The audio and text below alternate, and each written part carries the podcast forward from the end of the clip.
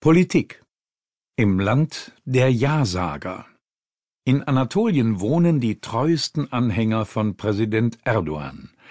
Warum stehen sie so entschlossen hinter ihm? Von Onur Bozacakbeli, aus dem Türkischen von Oliver Kontny. Die Zeitausgabe 16 vom 12. April 2017. In einer Wohnung mitten in der Stadt Kayseri treffen sich Frauen zu einem Plausch. Schon im Eingang begrüßen prunkvoll gerahmte Koranverse die Besucherin. Kayseri liegt im Kernland der AKP und die frommen Frauen, die sich hier im Wohnzimmer versammelt haben, sind Stammwählerinnen. Sie servieren süßen Tee und Kuchen, doch in den Geschichten, die sie an diesem Nachmittag erzählen, liegt Bitterkeit. Kayseri, ein historisches Handelszentrum, ist eine Hochburg des islamischen Konservatismus. Auf dem Weg ins Zentrum grüßen riesige Plakate mit dem Konterfei von Staatspräsident Erdogan. Bei den letzten Präsidentschaftswahlen sprachen sich fast 70% der Einwohner für ihn aus. Wir sind eine Woche in Anatolien unterwegs, um zu verstehen, warum so viele hier treu zu ihrem Präsidenten stehen und wie sie am kommenden Sonntag beim Referendum über das Präsidialsystem abstimmen werden, das er einführen will.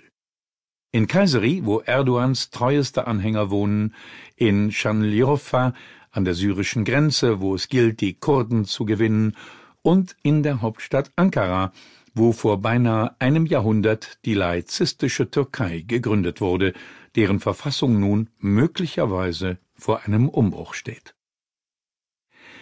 Eine der Frauen, eine Anwältin, die wie alle hier anonym bleiben möchte, erzählt von ihren beruflichen Anfängen. Entweder du nimmst das Tuch ab und trägst dein Haar offen, oder ich stelle dir kein Referendariatszeugnis aus, habe der mächtige Staatsanwalt gesagt. Sie erinnert sich noch gut an diese Verletzung ihrer Rechte, die sie als junge Juristin erleiden musste. Sie ist noch immer gekränkt und wütend, obwohl inzwischen 17 Jahre vergangen sind. Sie habe sich damals gefügt und das Kopftuch abgenommen, um ihre Zulassung als Anwältin zu bekommen. »Ich musste das Kopftuch immer ablegen, wenn ich einen Gerichtssaal betrat. Stellen Sie sich mein Haar vor, das stundenlang unter einem Kopftuch lag. Stellen Sie sich vor, wie Sie mit diesem Haar den Saal betreten, um einen Mandanten zu verteidigen.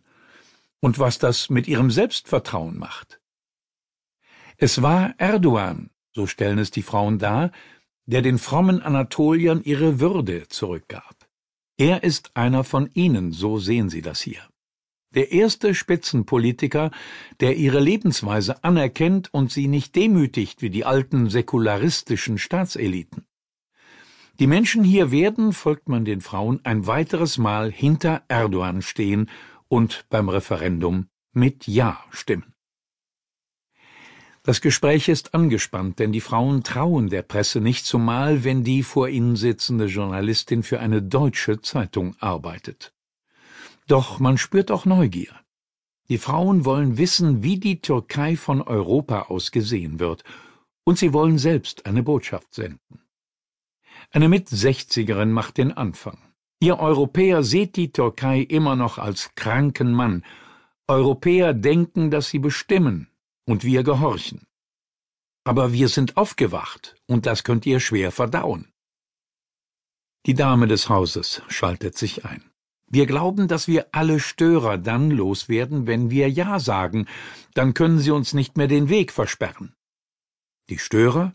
Das sind nicht nur die alten Eliten der Türkei, sondern auch der Westen und Europa, die nur Erdogan in Schach halten kann.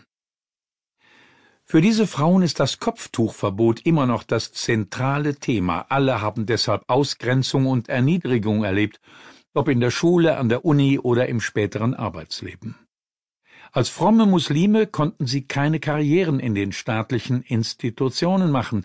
Sie werde nie vergessen, sagt die Anwältin, wie Studentinnen aufgefordert wurden, einzeln in ein sogenanntes Überzeugungszimmer zu gehen, wo ihnen Druck gemacht wurde, das Haupt zu entblößen.